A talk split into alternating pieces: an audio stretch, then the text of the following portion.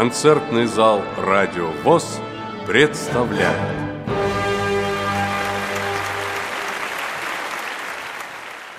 Представляем вашему вниманию радиоспектакль «Привет, О' Генри» творческого коллектива Инклюзивного радиотеатра «Резонанс» КСРК ВОС. Режиссер Евгений Чупин. В спектакле представлены жизненные ситуации, английский юмор и психологические портреты. Приятного прослушивания!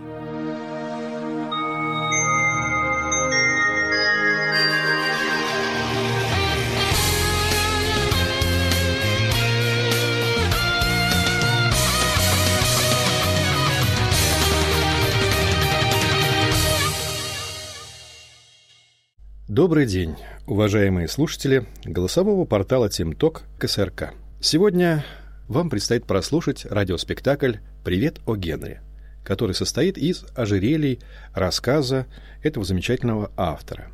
Но прежде чем вы его услышите, мне бы хотелось рассказать о коллективе, который его создавал. Это был первый состав нашего радиотеатра «Резонанс». Скажу сразу, что этот коллектив существовал и до меня. Я вошел вот так вот по велению судьбы, где они уже занимались где-то около года, может, больше. Поэтому состав у нас был достаточно обученный, скажем так, то есть имевший представление, что такое работа в радиотеатре. Хотя, конечно, большая часть направленности их была на театр на сцене. Но, тем не менее, пришлось войти в работу и объяснять, что все-таки отличается жизнь на сцене, да, в формате реального театра, и радиотеатр. Вроде это одно и то же, но между ними очень большая разница, потому что если брать радиотеатр, это все-таки полутона, потому что ты у микрофона, ты передаешь большую гамму чувств твоего персонажа, а для этого нужно хорошо поработать над драматургической частью. Состав, вот, который участвует в радиоспектакле «Привет, О' Генри», это Марина Перцова, Алексей Янин, Александр Масленников, Андрей Яшкин. Мы самым главным образом для себя поставили все-таки в первой части эту работу над речью, то есть обратились к технике звучащего слова по школе Зинаиды Васильевны Савковой, моего педагога, профессора Санкт-Петербургского института культуры. Не скажу, что было все сразу просто, потому что все-таки, когда ты стоишь у станка, если сравнивать с хореографами, да, то есть какие-то упражнения, какие-то вроде, ну, казалось бы, ну, я умею разговаривать, ну, что такое, я сколько на свете живу, умею разговаривать. Но оказывается, не так все просто, потому что правильно говорить — это тоже большое умение, и его тоже нужно и тренировать, потому что есть техника речи, техника звучания. Наш голос-речевой аппарат, он как инструмент, и к любому инструменту нужно тщательно, внимательно относиться и, конечно, настраивать его, держать его в тонусе. Эти уроки не прошли даром, и вот второй этап был у нас все-таки работа над драматургическим материалом. Я, наверное, сейчас коснусь проблем, когда мы работали вот с этим материалом. Все-таки профессиональные люди — это одно. Они 5 лет учатся, у них уже вот форма взаимодействия с материалом, со своим рабочим инструментом, да, не только с голосом, но еще и с физикой. Это уже за время вот учебы в институте становится, наверное, большая часть даже ходом их мысли, да, то есть это тут в подкорку въедается. А люди, которые не профессиональные, ну, все-таки как-то для них это не совсем понятно. Что-то для них возникает, некие зажимы. Это нормальная практика, когда возникают какие-то зажимы. Тем более, когда ты выходишь на сцену или что-то начинаешь как бы говорить, обращая на себя внимание, конечно, возникают от зажима, хочется закрыться, спрятаться, там как-то немножечко так это, ну, как бы защититься. А между тем, все-таки работа, если работать действительно по-серьезному, все-таки актер, вот как с кем-то сталкивался, он сказал, что я знаю, кто такой актер. Это тот, кто умеет хорошо врать. Нет, на самом деле это неправильное обозначение актера. Актер — это тот, кто учится не врать. Если он смог проработать материал таким образом, чтобы мы могли услышать жизнь, да, как в жизни, чтобы в нас это попало. Он должен очень сильно поработать. Это подключение всех своих ресурсов. Когда мы записывали материал, и возникали такие моменты, что, ну, нельзя просто сказать, что я запыхался или там что-то еще, да, надо немножечко приложить физики, да, ну, поприседать возле микрофона, чтобы у тебя физика ожила, и сразу же это вот физическое действие передалось на твой голос, да, чтобы вот ты помог физикой своему голосу, и сразу возникает вот это и запыханность, и сразу вот это внутреннее какое-то там что-то такое, что передает эмоциональную гамму твоего героя. Работа именно над драматургическим материалом, она была очень сложная, потому что здесь тоже необходима и школа, и понимание, потому что есть причинно-следственные связи. Вообще, есть застольные периоды, когда вот актеры собираются, читают по ролям, разговаривают, но пытаясь найти логику, причинно-следственную связь, характеры. Они, да, могут как бы выходить и пробовать этюдно что-то, чтобы просто проверить, работает их находка или нет. И вот этот прием отбора, он как раз работает. Поэтому вот такая планомерная работа с драматургическим материалом, его анализ, причем не так, как мне понравилось, я хочу так, нет, а искать действительно, открывать автора. И вот даже в работе с О' Генри нам пришлось окунуться не только обратиться к автору, но и еще плюс познакомиться с временем, в котором он жил, с обстоятельствами его жизни.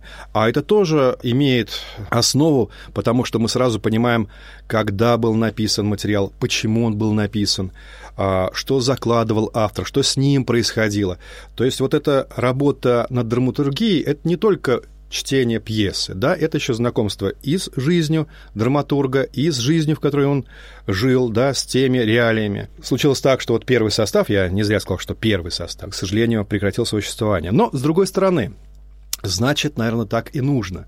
И вот пришел новый состав, началась новая работа, и уже с учетом вот первого коллектива, да, ошибок, находок, вот, во втором составе мы уже построили наши взаимоотношения сначала на технике речи, потому что все-таки, на мой взгляд, важно, чтобы человек познакомился со своим голосом, чтобы он познакомился с инструментом, да, как им пользоваться, а уже дальше мы выходим в работу с драматургическим материалом. Мы взяли достаточно такой серьезный материал, но и интересный. Это материал «Маленький принц» Экзюпери.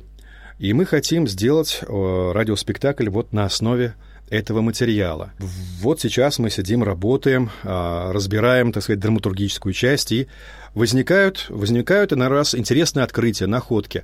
Но самое основное, главное, это то, что я вижу, что у них есть действительно желание понять, желание сделать, желание пуститься в этот поиск, и этот поиск им интересен. Поэтому, я надеюсь, мы обязательно вас порадуем новыми работами. Вот. Ну и, конечно, надеюсь на обратную связь, потому что мы работаем все-таки для вас, да, то есть пытаемся сделать что-то такое, что было бы приятно вам, и, конечно, мы хотели бы услышать обратную реакцию.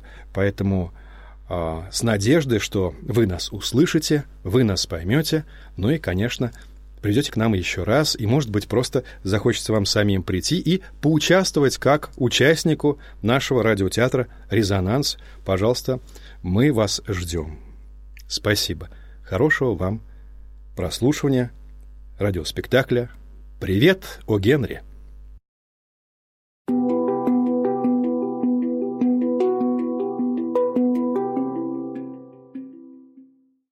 Здравствуйте, уважаемые слушатели!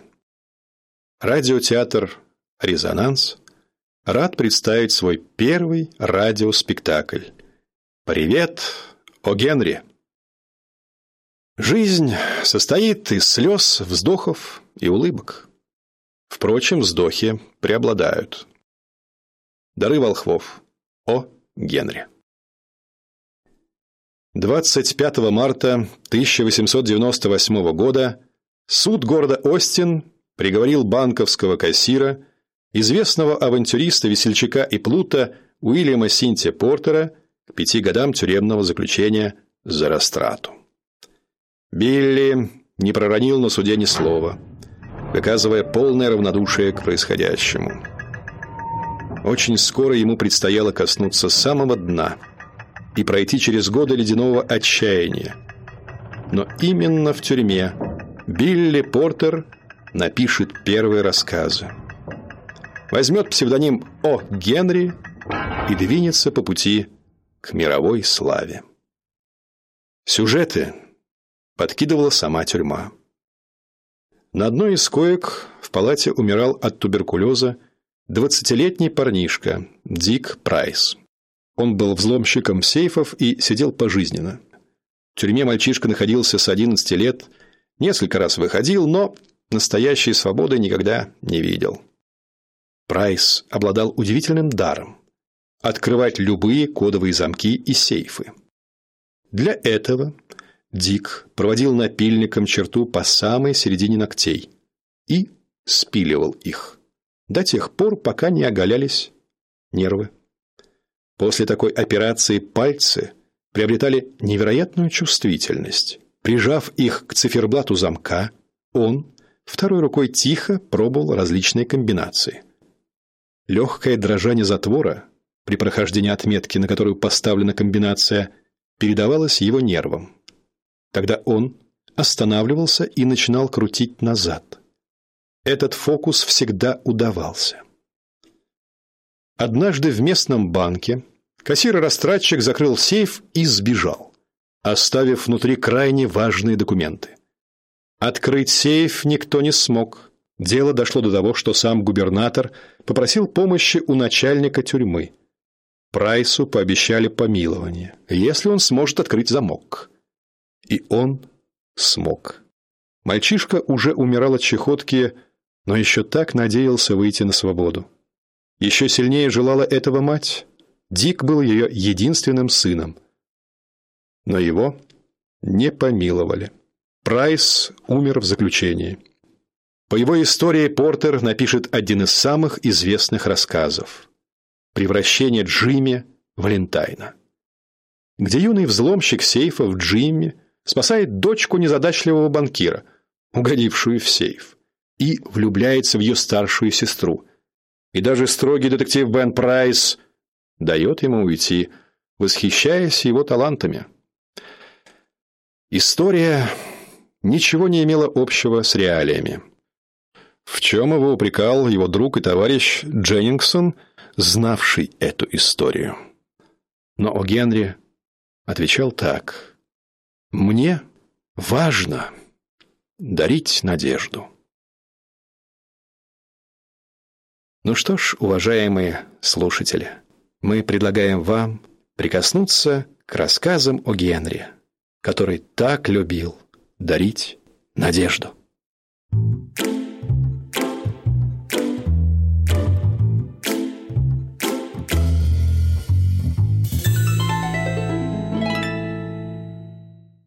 О. Генри. Оборотная сторона. Все газеты обошло одно утверждение, касающееся хорошо известного женского недостатка – любопытства. Оно гласит, что если мужчина принесет домой номер газеты, из которого будет вырезан кусочек, жена его не успокоится до тех пор, пока не достанет другого экземпляра и не убедится, что именно было вырезано. Один из хаустонских жителей настолько заинтересовался этим утверждением, что решил проверить его на опыте. Как-то вечером на прошлой неделе он вырезал из утренней газеты объявление о новом средстве против катара, так дюйма на 2, и оставил искалеченный номер на столе, где жена не могла его не заметить. Он взял книгу и сделал вид, что поглощен ею, в то же время наблюдая за женой, просматривающей газету. Когда той попалось место, откуда была вырезана заметка, она нахмурилась, и серьезное раздумие отразилось на ее лице. Однако она ни слова не сказала, и муж никак не мог решить наверняка, возбуждено в ней любопытство или нет.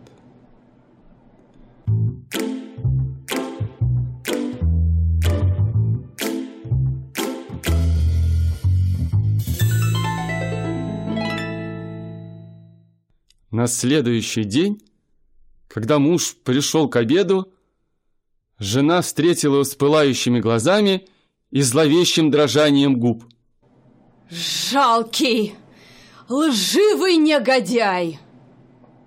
После стольких лет совместной жизни узнать, что ты низко обманывал меня, ведя двойную жизнь и навлекая позор и горе на твою ни в чем не повинную семью! Я всегда подозревала, что ты мерзавец и подлец.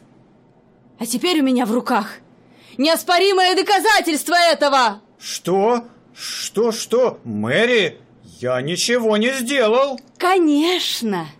Ты готов добавить и ложь к списку твоих пороков.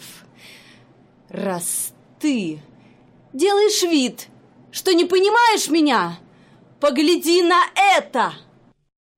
Она держала перед ним неповрежденный экземпляр вчерашней утренней газеты. «Ты рассчитывал скрыть от меня твои поступки, вырезав часть заметки. Но я умнее, чем ты думал». «Но это всего лишь шутка, Мэри. Я не думал, что ты отнесешься к этому серьезно». «Ты называешь это шуткой? Бессовестный негодяй!» Жена развернула перед ним газету. Муж взглянул и прочел в смущении и ужасе. Вырезая объявление о Катаре, он ни на минуту не подумал взглянуть, что стояло на оборотной стороне его. И вот какая заметка должна была представиться глазам того, кто читал другую страницу листа. «Один из хаустонских жителей, видный делец, весьма весело проводил вчера время в одном из ресторанов, ужиная вместе с двумя хористками, гастролирующие у нас в настоящее время комической оперы.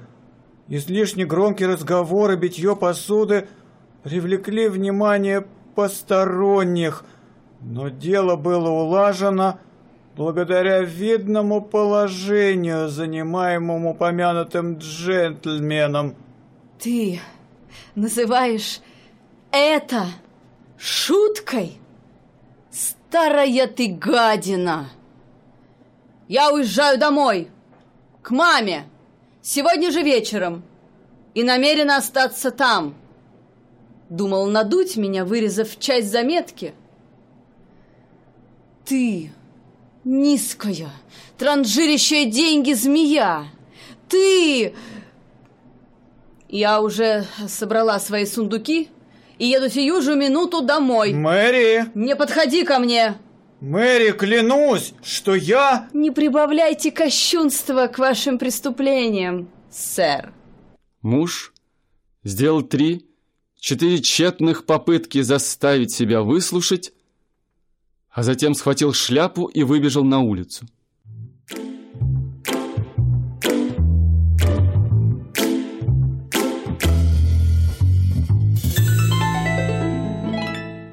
Через 15 минут он вернулся с 2 шелковыми платьями, 4 фунтами конфет, бухгалтером и 3 приказчиками, чтобы доказать, что в упомянутый вечер он по горло был занят у себя в магазине.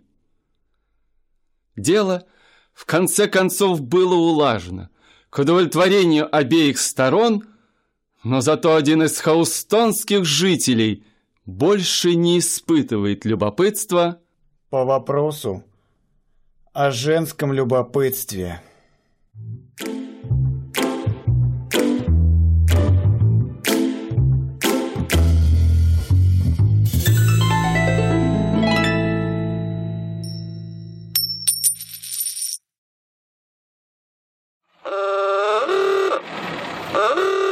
Пока ждет автомобиль.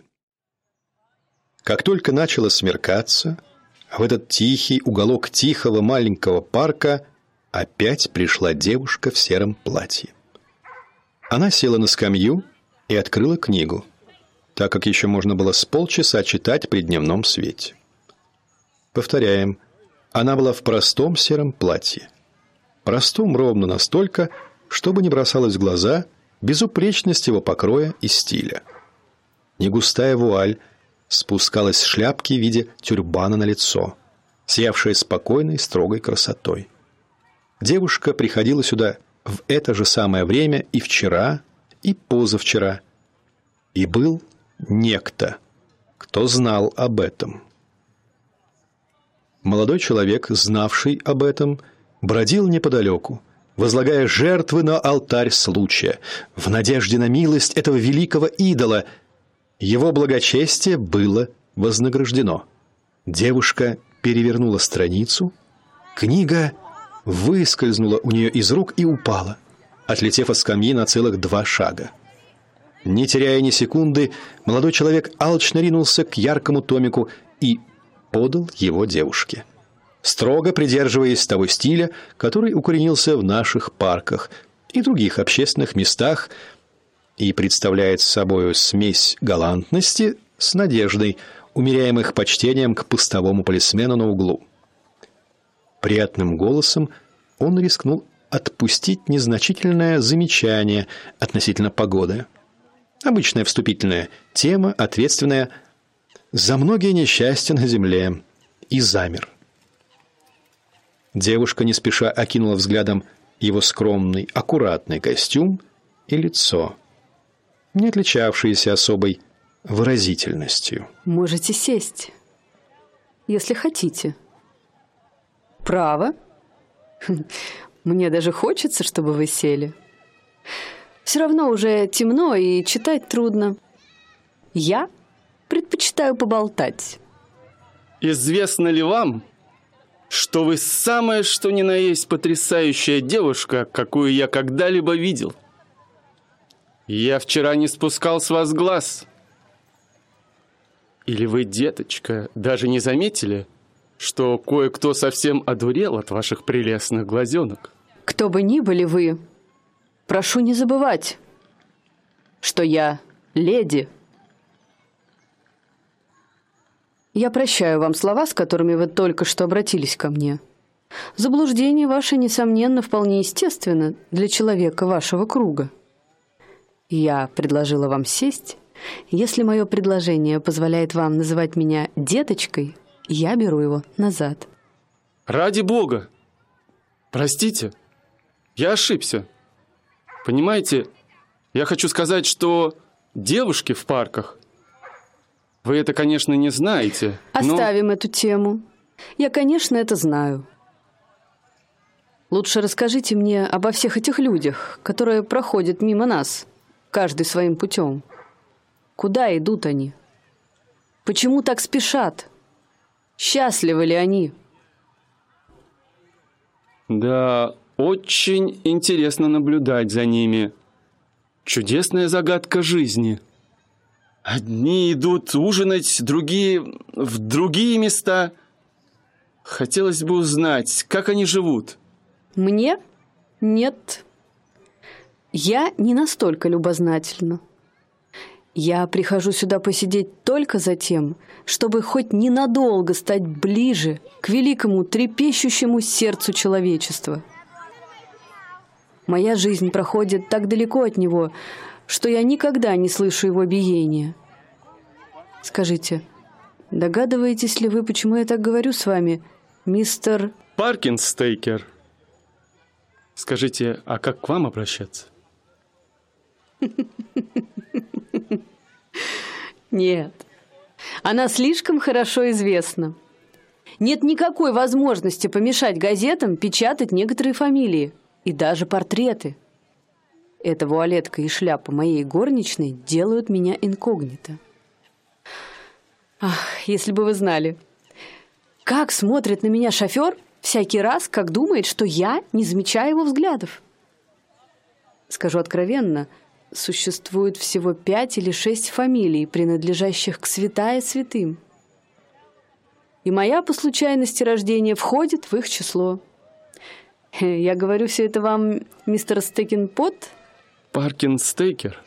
мистер Паркинстекер, потому что мне хотелось хоть раз в жизни поговорить с естественным человеком, с человеком, не испорченным презренным блеском богатства и так называемым высоким общественным положением. Ах, вы не поверите, как я устала от денег. Вечно деньги, деньги. И от всех, кто окружает меня. Все пляшут, как марионетки. И все на один лад. Я просто больна от развлечений, бриллиантов, выездов, общества, от роскоши всякого рода. А я был склонен думать, что деньги все же не дурная вещь. Достаток в средствах, конечно, желателен. Но когда у вас столько миллионов, что однообразие, рутина, вот что нагоняет тоску. Выезды, обеды, балы, ужины и на всем позолота, бьющего через край богатства. Порой даже хруст льдинки в моем бокале с шампанским способен свести меня с ума. Мне всегда нравилось читать и слушать о жизни богачей и великосветского общества. Должно быть, я немного сноб, но я люблю обо всем иметь точные представления. И у меня сложилось впечатление, что шампанское замораживают в бутылках. Они кладут лед прямо в бокалы. Да будет вам известно, что мы, люди праздного сословия, часто развлекаемся именно тем, что нарушаем установленные традиции. Как раз в последнее время модно класть лед в шампанское.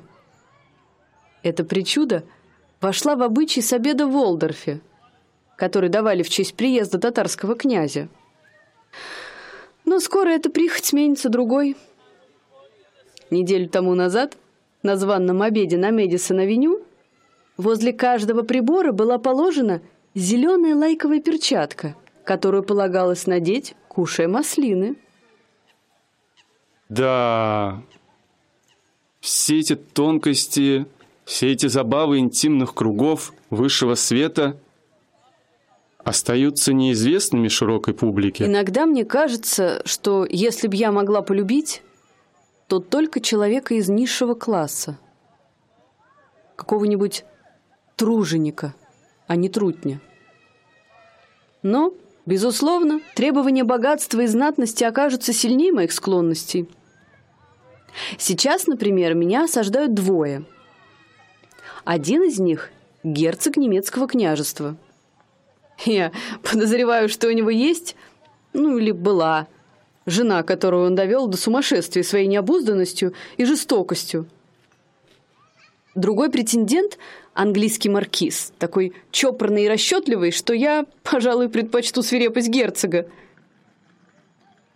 Но что побуждает меня говорить все это вам, мистер Паркинстекер? Паркинстекер. Честное слово. Вы не можете себе представить, как я ценю ваше доверие. Какая у вас профессия, мистер Паркинстекер? Очень скромная, но я рассчитываю кое-что добиться в жизни. Вы это серьезно сказали, что можете полюбить человека из низшего класса? Да, конечно, но я сказала, могла бы. Не забудьте про герцога и маркиза.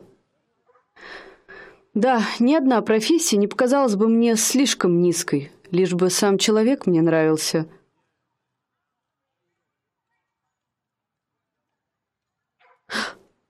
Но не в качестве официанта. Всякий труд благороден, но личное обслуживание, вы понимаете, лакеи и... Нет, я не официант. Я служу... кассиром вон в том ресторане. Почему вы не на работе? Я сегодня в ночной смене. В моем распоряжении еще целый час. Но ведь это не последняя наша встреча. Могу я надеяться? Не знаю, возможно. А впрочем, может, мой каприз больше и не повторится. Я должна спешить. Меня ждет званый обед, а потом ложа в театре. Опять, увы, все тот же неразрывный круг. Вы, вероятно, когда шли сюда, заметили автомобиль на углу возле парка. Весь белый. И с красными колесами? Да. Я всегда приезжаю сюда в этом авто. Пьер ждет меня у входа. Он уверен, что я провожу время в магазине на площади по ту сторону парка. Представляете вы себе путы жизни, в которой мы вынуждены обманывать даже собственных шоферов. До свидания. Ну, уже совсем стемнело. А в парке столько всяких грубиянов. Разрешите мне проводить? Если вы хоть сколько-нибудь считаетесь моими желаниями, вы останетесь на этой скамье еще 10 минут после того, как я уйду. Я вовсе не ставлю вам это в вину. Но вы, по всей вероятности, осведомлены о том, что обычно на автомобилях стоят монограммы их владельцев. Еще раз до свидания. Быстро и с достоинством удалилась она в темноту аллеи. Молодой человек глядел вслед ее стройной фигуре, пока она не вышла из парка, направляясь к углу, где стоял автомобиль. Затем, не колеблясь, он стал предательски красться следом за ней, прячась за деревьями и кустами, все время идя параллельно пути, по которому шла девушка, ни на секунду не теряя ее из виду. Дойдя до угла, девушка повернула голову в сторону белого автомобиля, мельком взглянула на него, прошла мимо и стала переходить улицу. Под прикрытием стоявшего возле парка кэба молодой человек следил взглядом за каждым ее движением. Вступив на противоположный тротуар, девушка толкнула дверь ресторана с сияющей вывеской. Ресторан был из числа тех, где все сверкает, все выкрашено в белую краску, всюду стекло и где можно пообедать дешево и шикарно.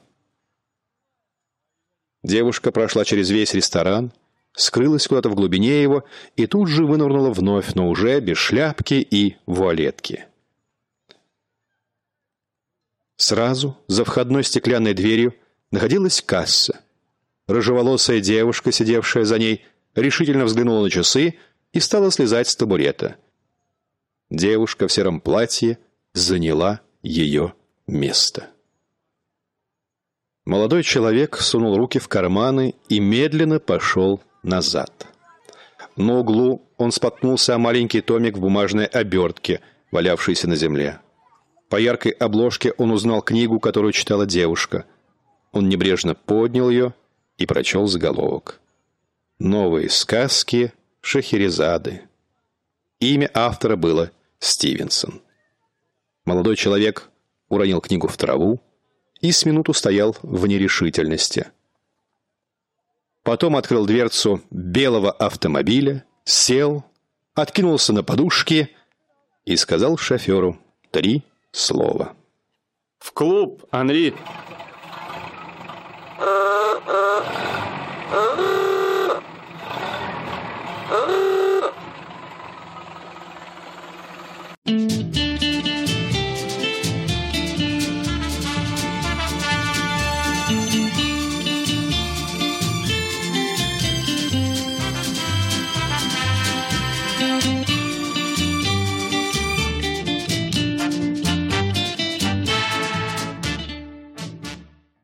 Дороги, которые мы выбираем.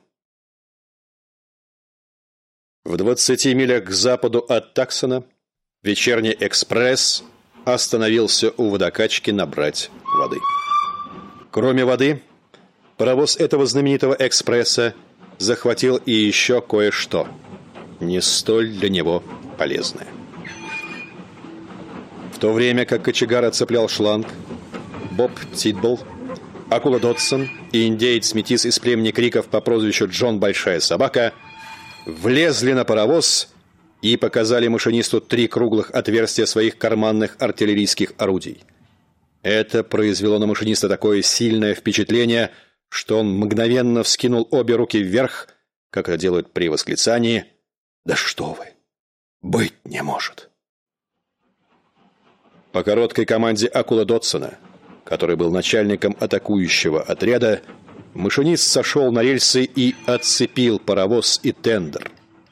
После этого Джон Большая Собака, забравшись на груду угля, шутки ради направил на машиниста и кочегара два револьвера и предложил им отвезти паровоз на 50 ярдов от состава и ожидать дальнейших распоряжений.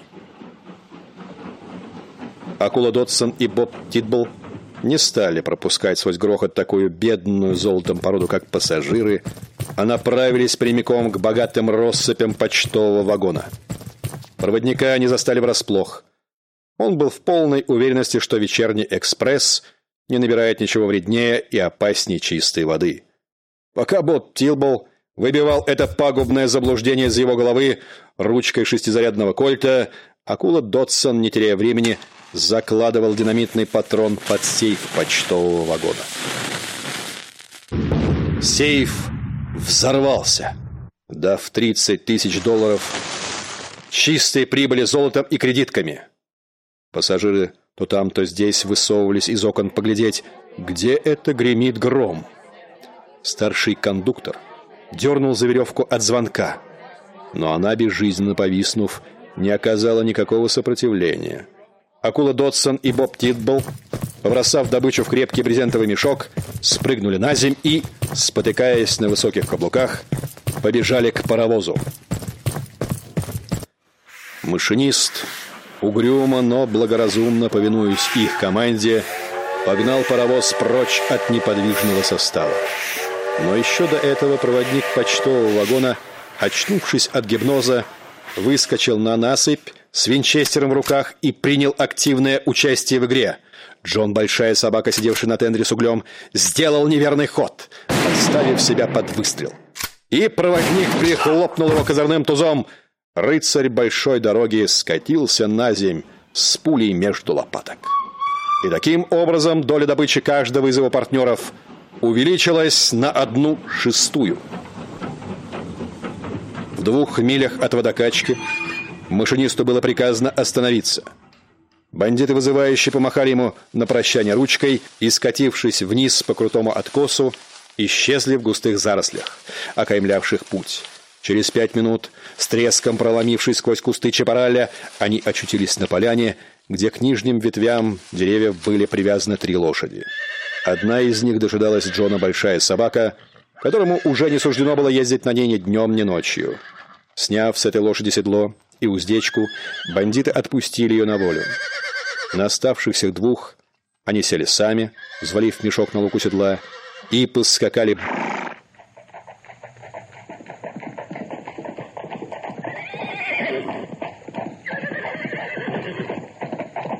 Сначала через лес, затем по дикому, пустынному ущелью. Здесь лошадь Боба Титбола, подскользнувшись на пшистом валуне, сломала переднюю.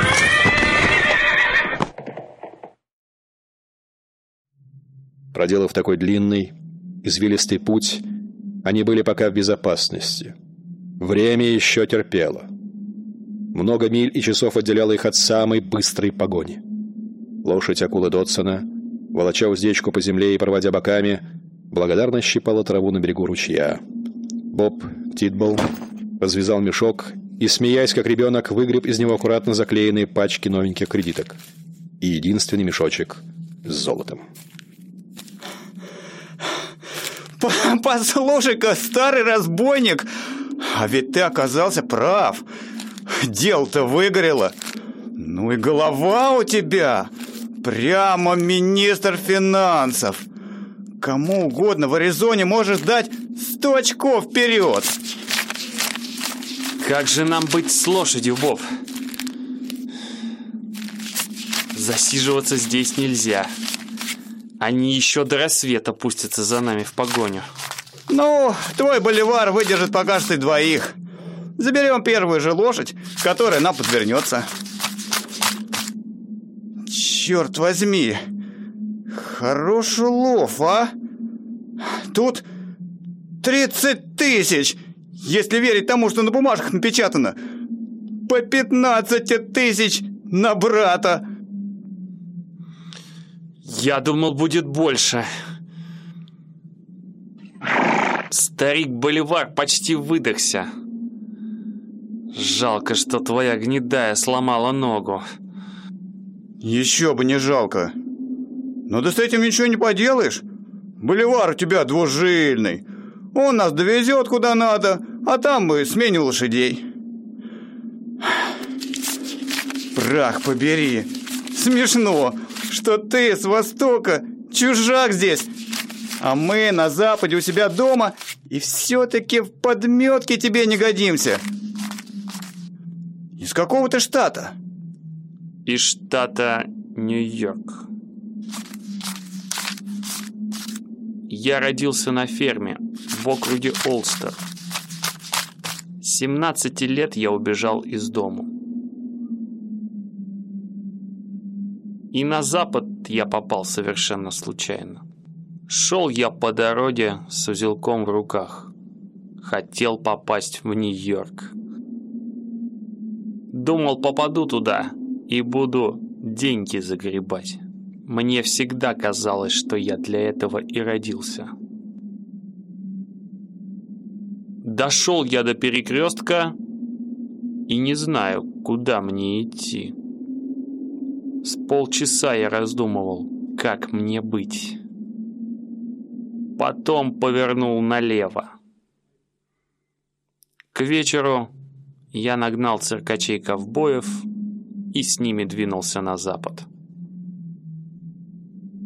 Я часто думаю, что бы было со мной, если бы я выбрал другую дорогу. По-моему, было бы то же самое. Дело не в дороге, которую мы выбираем. То, что внутри нас, заставляет нас выбирать дорогу. Очень мне жалко, что твоя гнедая сломала ногу, Боб. И мне тоже. Хорошая была лошадка. Но до Боливар нас вывезет. Пожалуй, акула, нам пора и двигаться. Сейчас я все это соберу обратно и в путь. Рыба ищет где глубже, а человек где лучше.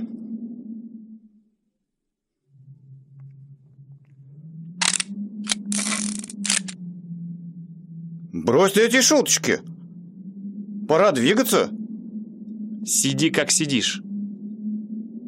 Ты отсюда не двинешься, Боб. Мне очень неприятно это говорить. Но место есть только для одного. Боливар выдохся, и двоих ему не вынести.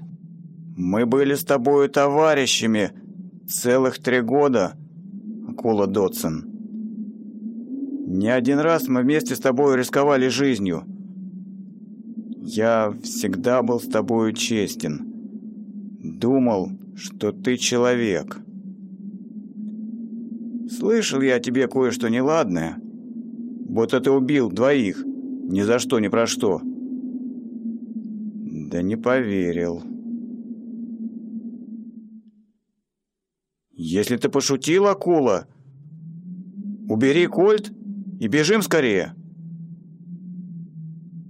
А если хочешь стрелять, стреляй, черная душа, стреляй, тарантул! Очень мне жалко, что твоя гнедая сломала ногу, Боб. И его лицо мгновенно изменилось. Теперь оно выражало холодную жестокость и неумолимую алчность. Душа этого человека проглянула на минуту, как выглядывает иногда лицо злодея из окна почтенного буржуазного дома. А невольный сообщник злодея, Боливар, быстро унес последнего из шайки, ограбивший вечерний экспресс. Но когда акула Дотсон скакал по лесу, деревья перед ним словно заслало туманом. Револьвер в правой руке стал изогнутой ручкой дубового кресла. Обивка седла была какая-то странная. И, открыв глаза, он увидел, что его ноги упираются не в стремена, а в письменный стол мореного дуба.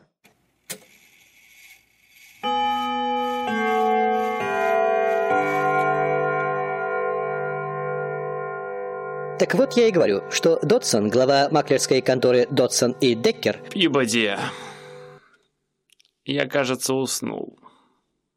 Видел любопытнейший сон. В чем дело, Пибоди? Мистер Уильямс от Трейси и Уильямс ждет вас, сэр. Он пришел рассчитаться за X, Y, Z. Он попался с ними, сэр, если припомните. Да, помню. А какая расценка на них сегодня? 1,85, сэр. Ну вот и рассчитайтесь с ним. По этой цене. Простите, сэр. Я говорил с Уильямсом. Он ваш старинный друг, мистер Додсон. А ведь вы скупили все X, Y, Z. Мне кажется, вы могли бы... То есть... Может быть, вы не помните, что он продал вам их по 98? Если он будет рассчитываться по теперешней цене, он должен будет лишиться всего капитала и продать свой дом. Лицо Додсона мгновенно изменилось. Теперь оно выражало холодную жестокость и неумолимую алчность. Душа этого человека проглянула на минуту, как выглядывает иногда лицо злодея из окна почтенного буржуазного дома. Пусть платит 1,85. Боливару не вынести двоих.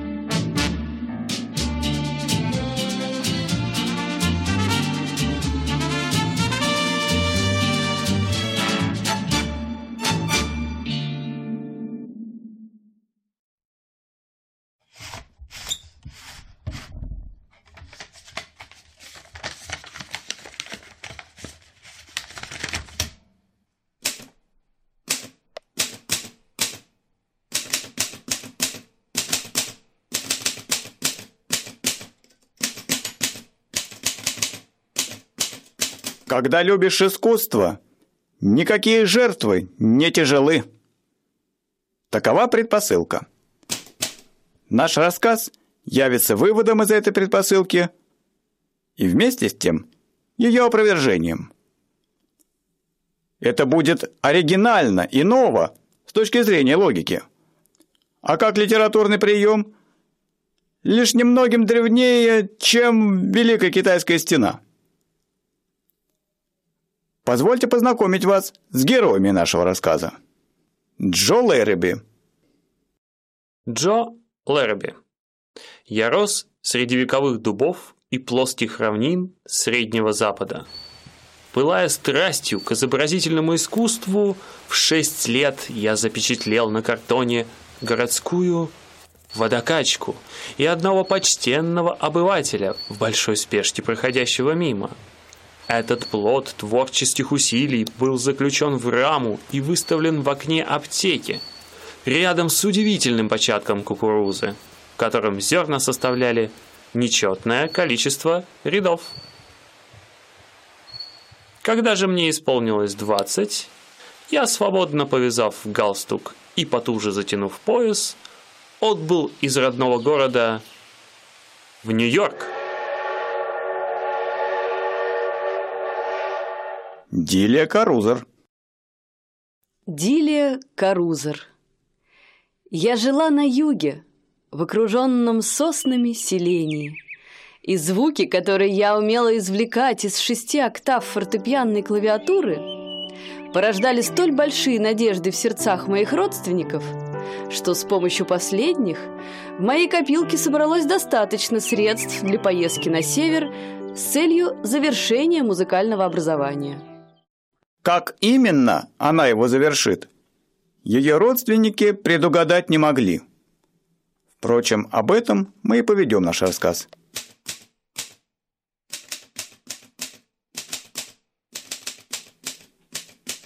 Джо и Дилия встретились в студии, где молодые люди, изучающие живопись или музыку, собирались, чтобы потолковать о светотени, музыке, Вагнере, творениях Рембрандта, картинах, обоях, Вальдтейфеле Шопене и Улунге.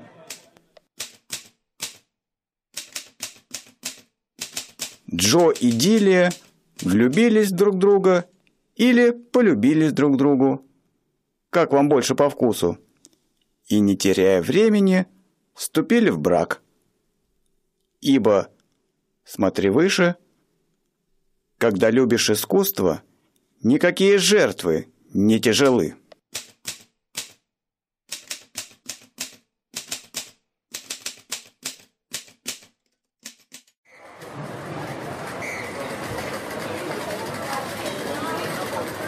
Мистер и миссис Лэриби сняли квартирку и стали вести хозяйство. Это была уединенная квартирка, затерявшаяся в каком-то закоулке, подобно самому нижнему ля диез фортепианной клавиатуры. Супруги были счастливы. Они принадлежали друг другу, а искусство принадлежало им.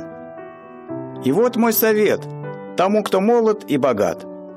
Продай имение свое и раздай нищим. А еще лучше, отдай эти денежки привратнику, чтобы поселиться в такой же квартирке со своей идиллией и своим искусством. Обитатели квартирок, несомненно, подпишутся под моим заявлением, что они самые счастливые люди на свете. Дом, в котором царит счастье, не может быть слишком тесен. Пусть комод, упав ничком, заменит вам бильярд, каминная доска – трюмо, письменный стол – комнату для гостей, а умывальник – пианино. И если все четыре стены надвинутся на вас, не беда, лишь бы вы со своей идиллией поместились между ними. Ну, а уж если нет в вашем доме доброго согласия, тогда пусть он будет велик и просторен, чтобы вы могли войти в него через золотые ворота, повесить шляпу на мыс Готерас, платье на мыс Горн и выйти через Лабрадор. Я обучаюсь живописи у самого великого Маэстро. Вы без сомнения слышали это имя.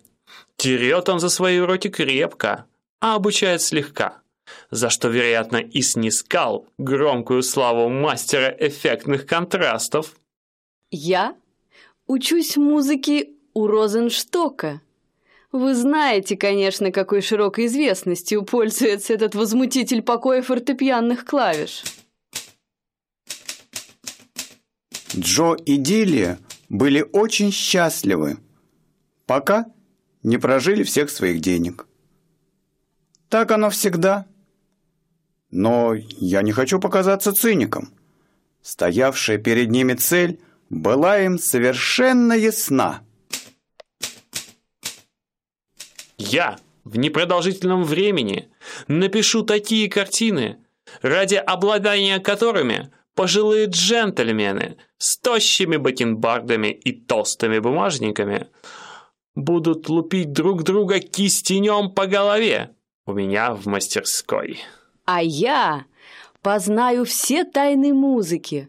Затем, присытившись ею, приобрету обыкновение при виде непроданных мест в портере и ложах лечить внезапную мигрень омарами, уединившись в своих личных апартаментах и отказываясь выйти на эстраду. Но прекраснее всего, на мой взгляд, была сама их жизнь в маленькой квартирке. Горячие, увлекательные беседы по возвращении с уроков, уютные обеды вдвоем и легкие, необременительные завтраки.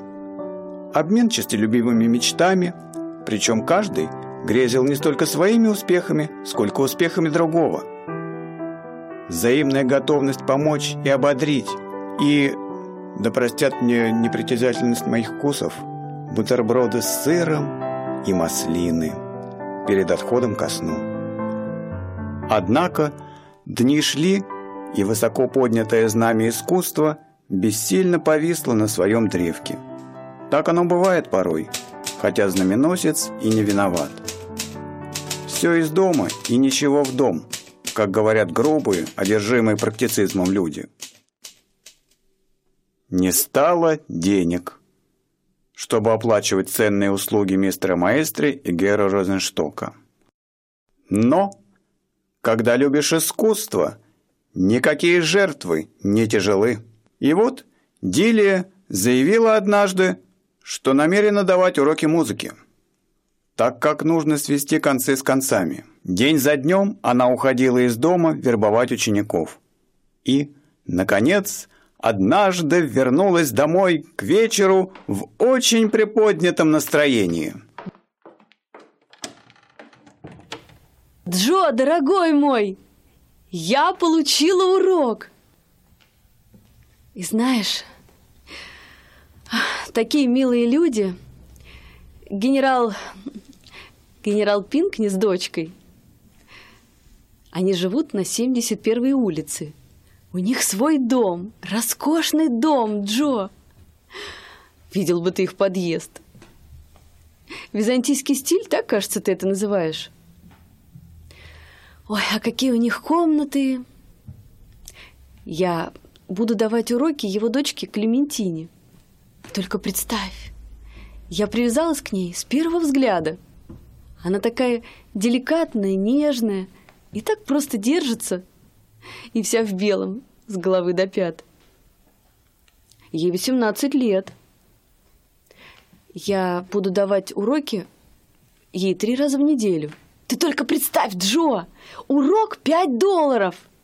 Еще 2-3 урока, и я смогу возобновить свои занятия с Гером Розенштоком.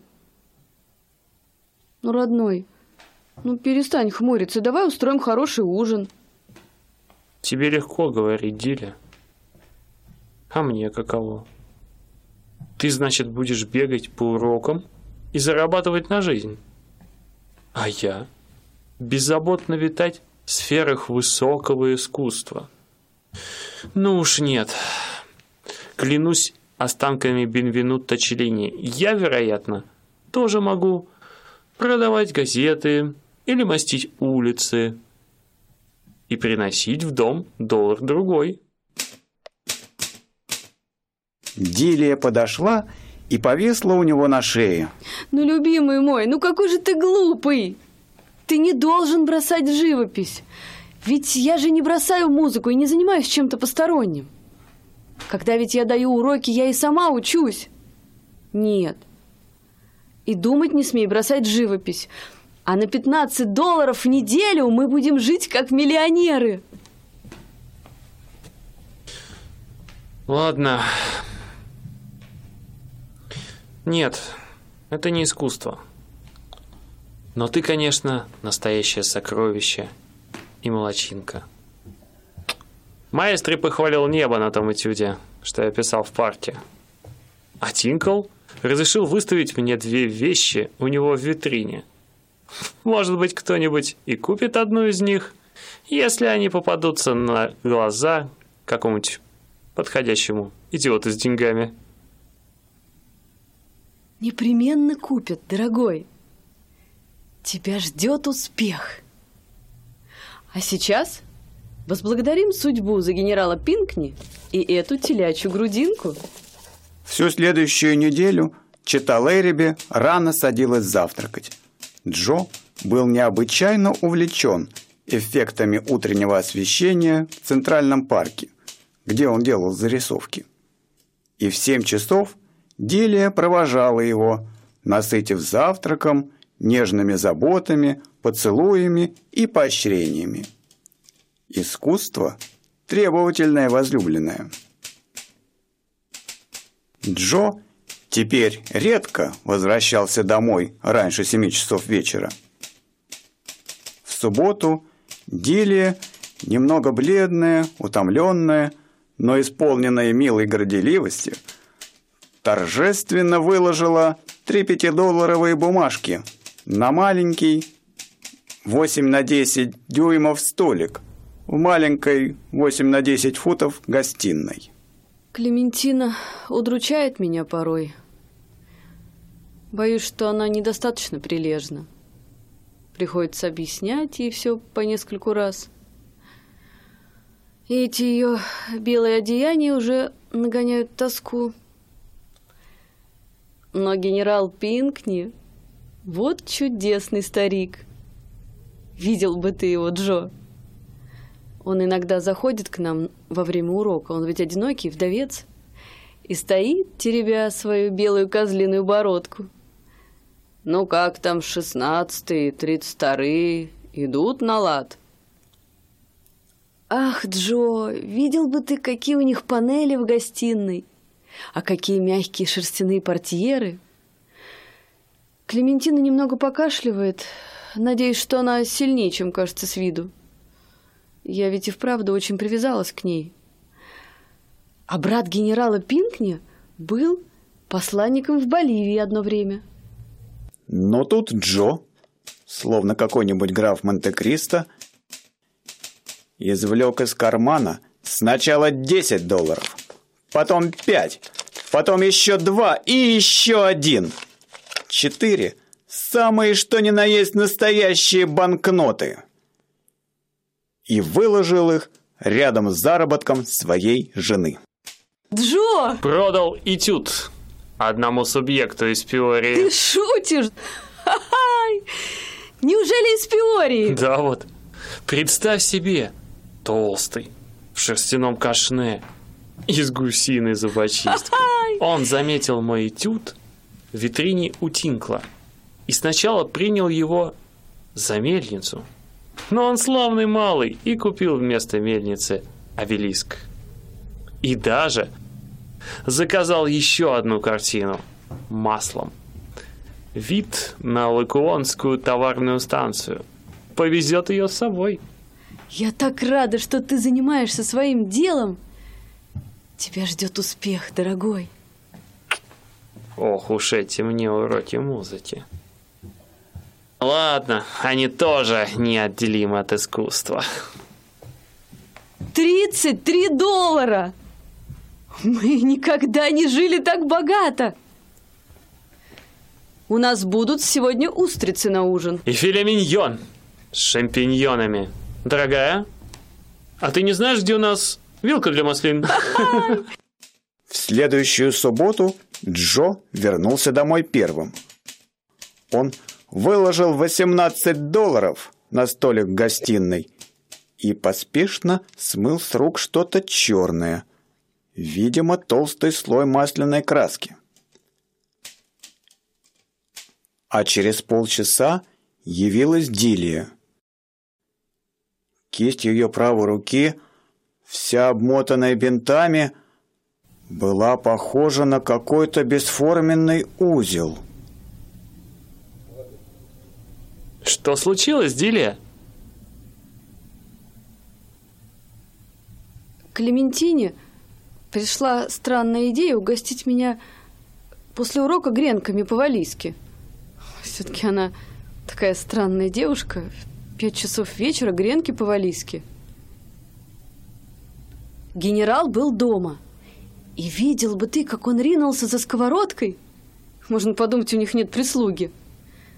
У Клементины, правда, все-таки что-то не в порядке с нервами. Плеснула мне растопленным сыром на руку, когда поливала им гренки. Ужас, как больно было! Но генерал Пинкни, ты знаешь, старик чуть с ума не сошел. И сам помчался в подвал и послал кого-то, кажется, из стопника, в аптеку за мазью и бинтами. Теперь уже не так больно. А это что? Это такая... мягкая штука, на которую кладут мазь. Господи, Джо, неужели ты продал еще один этюд? Продал ли я этюд? Спроси об этом нашего друга из Пиории. Он забрал свою лакуонскую станцию и, кажется, склонен заказать мне еще пейзаж парки и вид на Гудзон. В котором часу случилось с тобой это несчастье, Диля? Часов в 5 должно быть. Утюг, ой, то есть сыр, сняли с плиты, кажется, в это время. И видел бы ты, как генерал Пинкни... Поди-ка сюда, Дилли. Он опустился на кушетку, притянул к себе жену и обнял ее за плечи. Чем это ты занималась последние 2 недели? Дилия храбро посмотрела мужу в глаза, взглядом исполненным любви и упрямства, и забормотала что-то насчет генерала Пинкни.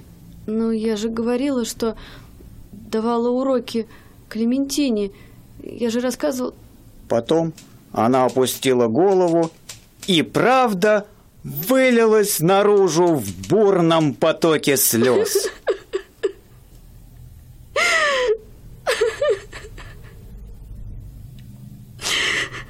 Я не могла найти уроков. Ну и не могла допустить, чтобы ты бросил живопись. И тогда я поступила в эту большую прачечную на 21-й улице гладить рубашки. Но ты же не сердишься. Ведь я правда здорово все это придумала про генерала Пинкни и Клементину. Сегодня, когда одна прачка обожгла мне руку утюгом, я всю дорогу домой сочиняла эту историю с гренками. Но ты же правда не сердишься. Ведь если бы я не устроилась на работу, ты, может быть, не продал бы этюда этому субъекту из Пиории. Он, между прочим, не из Пиории. Но это уже не важно, откуда он. Ты такой молодец. Скажи мне. Нет. Поцелуй меня сначала. Скажи мне, а как это ты догадался, что я не даю уроков? Я и не догадывался. До последней минуты. И сейчас бы не догадался. Но сегодня я послал из котельной наверх в прачечную мазь и лигнин для какой-то девушки, которую ошпарили руку утюгом.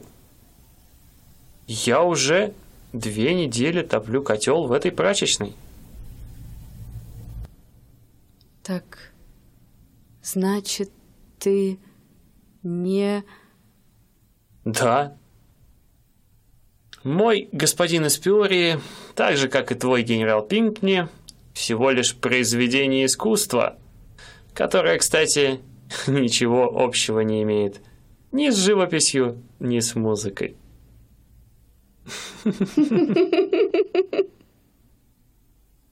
Когда любишь искусство... Нет. Просто, когда любишь.